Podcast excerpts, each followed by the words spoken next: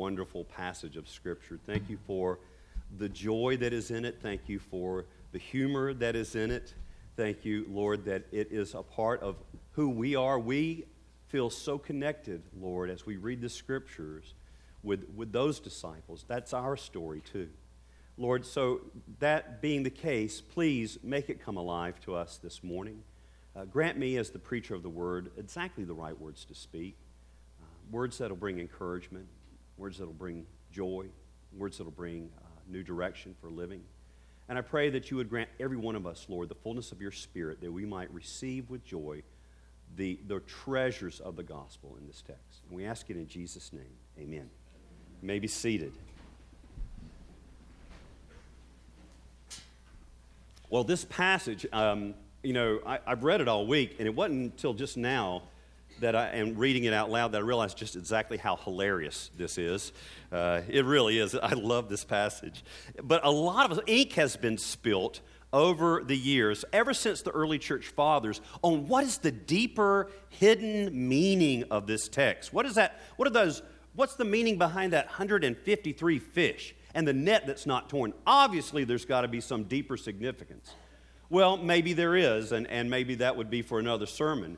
But we don't need to look for a deep hidden layer in this text because John, the gospel writer, tells us exactly what it's about here in verses 1 and then again in verse 14. Listen to what it says in verse 1. Uh, this is chapter 21. Now, Jesus revealed himself again to the disciples by the Sea of Tiberias. He revealed himself again to the disciples by the Sea of Tiberias, and this and he revealed himself in this way. And then in verse 14, now this was now the third time that Jesus was revealed to the disciples after he was raised from the dead. So, what is this passage about? Well, it's about how Jesus revealed himself. This is a passage about, you could almost call this an epiphany passage. This isn't a passage about how Jesus is revealing himself to his disciples, how he manifested himself to his disciples following his resurrection. And I think that how he revealed himself to those first disciples is consistent with how he wants to reveal himself to us today. Jesus wants to be revealed to you and me, his followers. He, you know, the Lord is, uh, he is not far off. He's closer to you than your closest thought. He desires for you to know and experience him. The entire 66 canonical books of the scriptures are God's testimony that He wants to be known by you. And the risen Christ wants you to know Him as well. And so, this passage of scripture from John chapter 21 reveals to us how Christ wants to be revealed to us.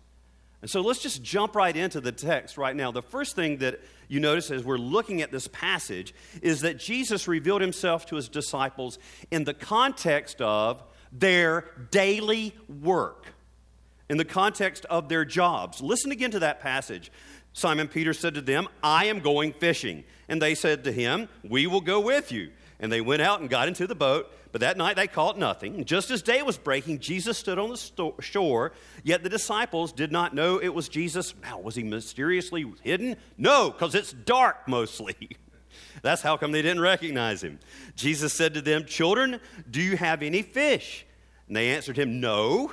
And he said to them, Cast the net on the right side of the boat, and you will find something. Now listen. So they cast it, and now they were not, they were not able to haul it in because of the quantity of fish. Now, this is when the penny drops. Listen, the disciple whom Jesus loved, therefore said to Peter, It is the Lord. It is the Lord. Now, some have been tempted to see this text that we just read as a failure of mission and vision on a part of the disciples. I mean, back in chapter 20, they had been overtly, overtly um, commissioned. In, in chapter 20, verse 21, Jesus said, As the Father sent me, so I am sending you. And that root word in Greek for sending, to be sent, is what? It comes, the word apostolos comes from that apostle. So he, he made them apostles. And so, obviously, they must be messing up because they're not out apostling. They're fishing. What's wrong here? Well, that's not what's going on.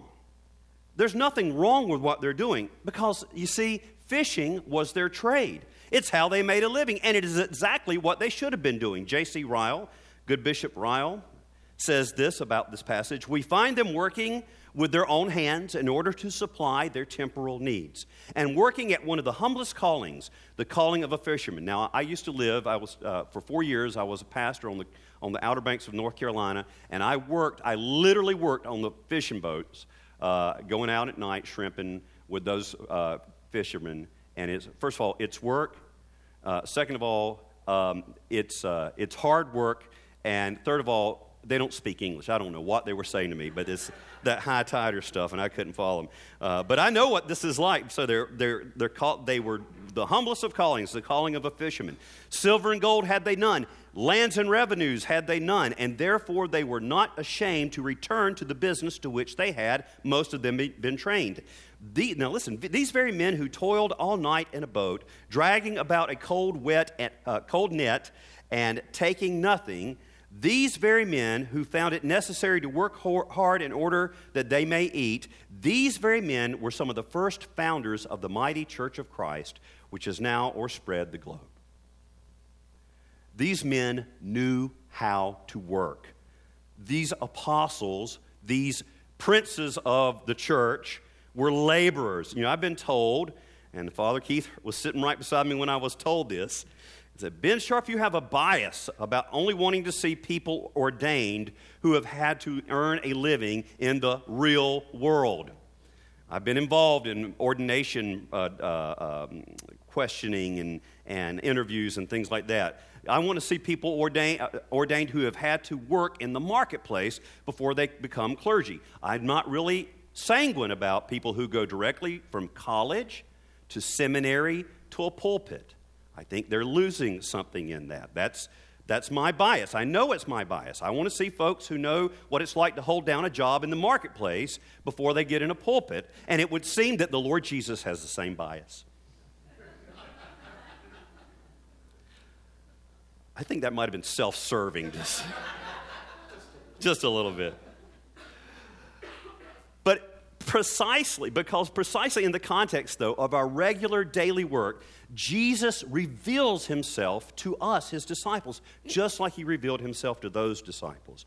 God honors our human labor, whether that labor is in research or fishing or contracting or banking or being a physician. God is honored and glorified when we offer our labor to him as a gift. Even what the world sees as demeaning, grinding work, dehumanizing labor, can be transformed into a gift from God in which God reveals himself to us and in which he is glorified. Even if you are in a cubicle, you can glorify God in your work and you will reveal yourself he will reveal himself, himself to you in that context. So in Colossians 3, St. Paul is actually speaking to slaves when he says this. Slaves, Christians who were under the dehumanizing yoke of slavery, Paul writes to them, Whatever you do, work at it with all your heart, as working for the Lord. That's the key. Not for human masters. Since you know that you will receive an inheritance from the Lord as a reward, it is the Lord Christ you are serving. You see, work, unlike what many people think, is not a result of the fall. It is not a result of the curse. A few years ago, Chuck Colson commented the bumper sticker read, I owe, I owe, it's off to work I go. Well, that's what many, including many Christians, think of work. Work to so many people is simply a necessary evil. The goal in life is putting in enough time to retire and relax. But that attitude and that goal is contrary to a Christian worldview perspective on work. Christians honor the fundamental dignity of workers because we worship a God who labored to make the world and who created human beings in his image to be his workers.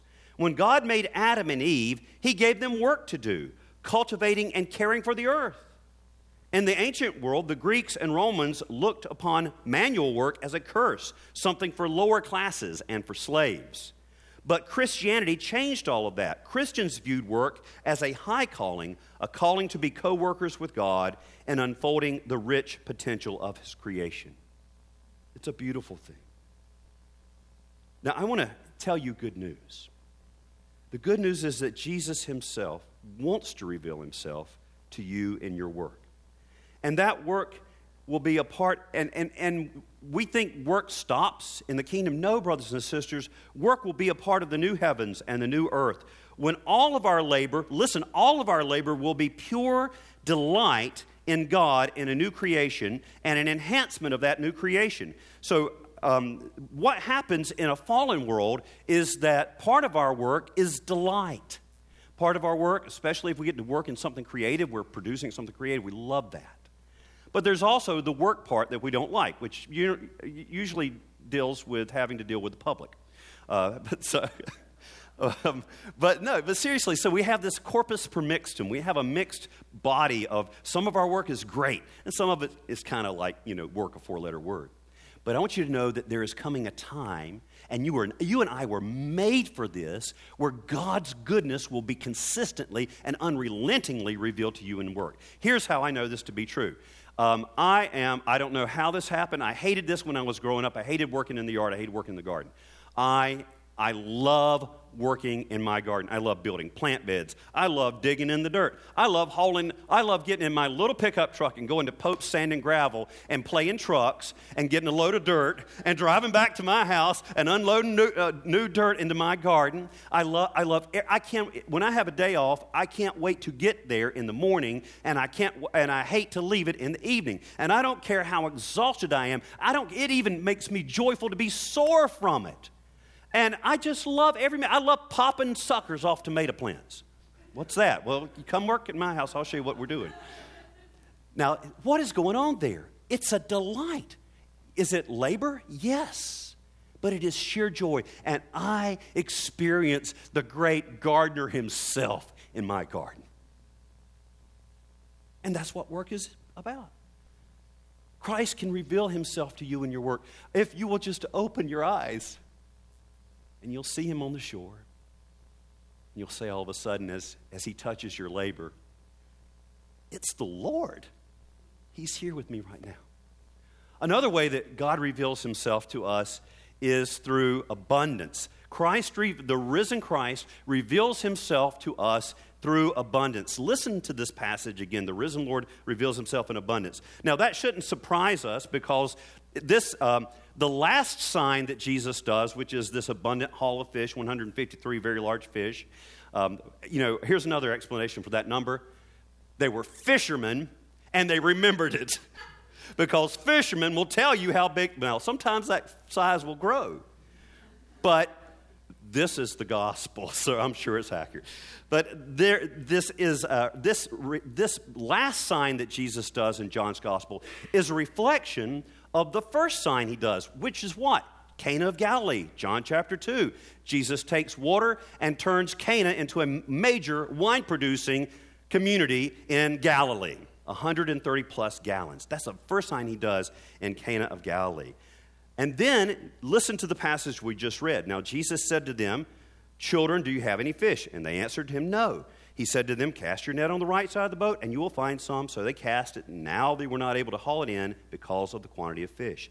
The disciple whom Jesus loved, therefore, said to Peter, It is the Lord. The way Jesus' question uh, in the Greek actually reads like this when he, when he asked them about the. Uh, uh, he, he asked them about the, the haul of fish. And the word he uses is paideia. He says, uh, so basically, it's this, and it's, it, the Greek is phrased expecting a negative response. Boys, you hadn't caught any fish, have you? And that's why they say, no. that curt and frustrated response is actually their recognition of a fruitless night of labor. But then Jesus shows up and he changes their empty nets into abundance. And I think that the beloved disciple recognizes that it's Jesus because he's remembering another encounter with, the, with Jesus where they had a huge catch of fish too. It's not recorded in, in um, John's gospel, it's actually recorded in Luke's gospel, Luke chapter 5, where Jesus is calling those first disciples. They toiled all night, didn't catch anything. Jesus gets in one of the boats, teaches the people who were gathered on the shoreline. After he's through teaching, he tells Peter and the other disciples, Launch out into the deep and let down your nets for a catch. Lord, we've toiled all night and caught nothing, but because you say so, we'll do it. They go out and they put out their nets, and they caught such a great catch uh, fish at that point, it says the nets began to break and they had to call other boats to help them haul it in. Peter falls at Jesus' uh, feet at that point and he says, Lord, depart from me, for I'm a sinful man. I know he was because he's a fisherman, you see, and because uh, I work with those guys. No, he, he's just blown away. And that's when the beloved disciple says, We've seen this before. We've lived this reality before. We saw his lordship. We recognized him as the Lord of abundance when he called us. And he is the same, even greater Lord of abundance this time because he's so abundant, he doesn't even let our nets break. He is the Lord of abundance. in the presence of Jesus, scarcity is overturned. You know, um, in the mainline church that I used to, to uh, serve in years ago, um, we acted like scarcity was normal in church life. We acted like scarcity was the norm. But one of the beautiful things about serving at Christ Church that I have been able to discover is this Dear friends, if Christ is with us and we are listening to him and obeying him, cast your nets on the other side, on the right side of the boat. If we if we walk with him in mission and ministry, abundance is the rule, which is why we have never budgeted reasonably at Christ Church. Our church budget is a theological document that is always a deficit budget. Every year we've always done a deficit budget. We always say we're going to spend more money than we take in because for some and it's not because we're irresponsible, it's because we thought Jesus is alive. That's what we got messed up on. We, we took for granted somehow that the Lord has arrived and risen from the dead and He is the Lord of abundance. And doggone it, if He doesn't just keep blowing it out of the water every single year. There's never been a year that we've come in short. Now, this, this is not a tithing sermon. I'm just telling you, Jesus, when we walk with Him and we are working with Him, He is the Lord of abundance. Now, the interesting response to this kind of kingdom abundance is displayed by Peter. Of course, I love this. So, when Peter sees the huge catch of fish, he doesn't start, he doesn't get out his pocket calculator and think, I'm going to make a killing at the fish market later today. He doesn't hoard his fish, he doesn't pet his fish. Peter, who's stripped down to his loincloth, basically, puts on his outer garment because anytime you did a religious greeting, you had to be clothed. It's a, it's a Jewish, uh, it's part of the, um, it's not Torah, but it's a part of Jewish custom. And so he puts his outer garment on, and it says, and he casts himself into the sea. Here's what happens when we experience the kingdom abundance of Christ it makes you where you can't wait to get to Jesus fast enough to worship him and honor him and love him. Abundance catapulted Peter off the side of the boat and into the arms of Jesus. And that's, that's how we can tell when we're dealing with genuine kingdom abundance, is we become forgetful of the gift and just are overwhelmed with the giver. And that's how you can tell. That's the kingdom response to abundance. Brothers and sisters, when we, when we do start thinking like, like church people, and we want to start saying, well, we've got to balance the budget. No, we don't. No, we don't. No. We're not idiots, but we know Jesus is alive, and we live like he's alive. Christ reveals himself to us in abundance. I love the story. I told it last time in 2008. I keep track. I've been here a long time. I know I repeat myself. Okay? So, but most of y'all weren't here in 2008, so I get a do over.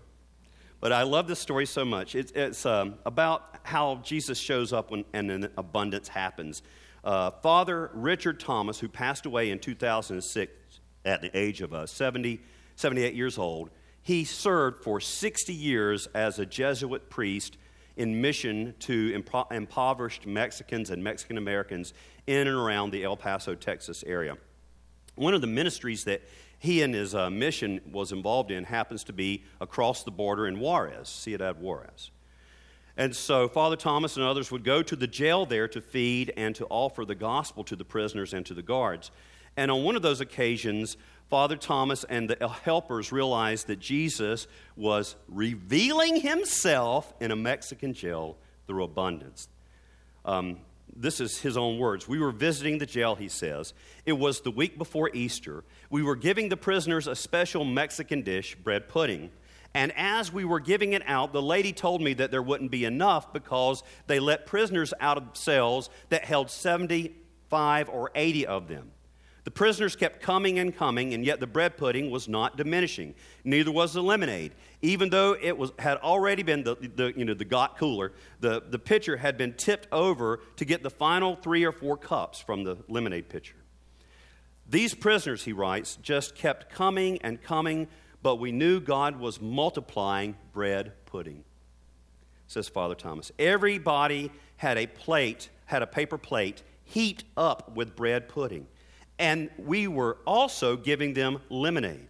All the prisoners got all the lemonade they wanted. This went on for half an hour, and we all realized what was happening. We realized what was happening. It's the Lord. We could see there was no end to the lemonade she could get out. And then we gave it to all the police and the guards, all they wanted, more than we planned. And after no one wanted any more, there was no more left. Isn't that beautiful? This is what happens when the risen Christ shows up. He is the Lord of abundance, and he reveals himself that way. And the, the way that's so precious, the way that this passage closes that's so precious, is that Jesus also reveals himself uh, to us in another way. Jesus reveals himself to us in a meal, he provided them a meal. Now, they got out on land and they saw a charcoal fire in place. The last charcoal fire that's mentioned in John's gospel is the one that Peter warms himself by when he denies the Lord. But the risen Lord shows up and makes another charcoal fire with fish laid on it and bread. And Jesus said to them, Bring some of the fish that you have just caught. Jesus said to them, Come and have breakfast. Now, none of the disciples dared ask him, Who are you? They knew it was the Lord. Jesus came and took the bread and gave it to them, and so with the fish. This was now the third time that Jesus was revealed to the disciples after he was raised from the dead. I love to think about this scene. You have this is the incarnate God of the universe stooping on a, on a beach to build a campfire. The glorious, glorified resurrected Lord Jesus stoops on a beach to build a campfire to make breakfast for his followers. There is such, not just humility, but provision and tenderness and love. And it is he who serves his friends. And then Jesus came and took bread and gave it to them. And that phrasing and the mention of the bread before the fish is clearly meant by John to remind them and us of the meal that he still gives his disciples. It is in the meal that they knew it was the Lord. You know, in Luke's gospel, and we actually mentioned it, I think it's a, a reference in the collect this morning, but it's not just for Luke, it's for this passage in John too. His disciples, you are made known to your disciples in the breaking of the bread. Made known to your disciples in the breaking of the bread. In Luke's gospel, that happens on the road to Emmaus. You know that, that story from Emmaus 24 and um, verses 30 and 31. You know, the, the two disciples, uh, um, Clopas and one other, it says, he doesn't get named, uh, get, are walking to Emmaus on the day of resurrection, and a stranger comes up and is walking beside them, and he says, uh, You know, why are you so downcast? And they looked at him, they said, Don't you, Are you the only visitor in Jerusalem who doesn't know what has happened in these days?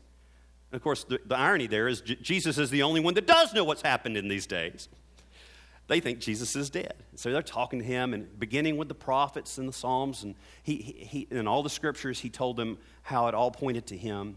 And when they got to the place where they were staying, he made, made as if he were to go on ahead. And they, they said, Stay with us, for evening is at hand and the day is past. And so he went in. This is so great. I love the way Luke says it. So he went in and he said, and he reclined at the table. Now, he's not the host, he's the guest. So the host is supposed to serve, right? In this case, no.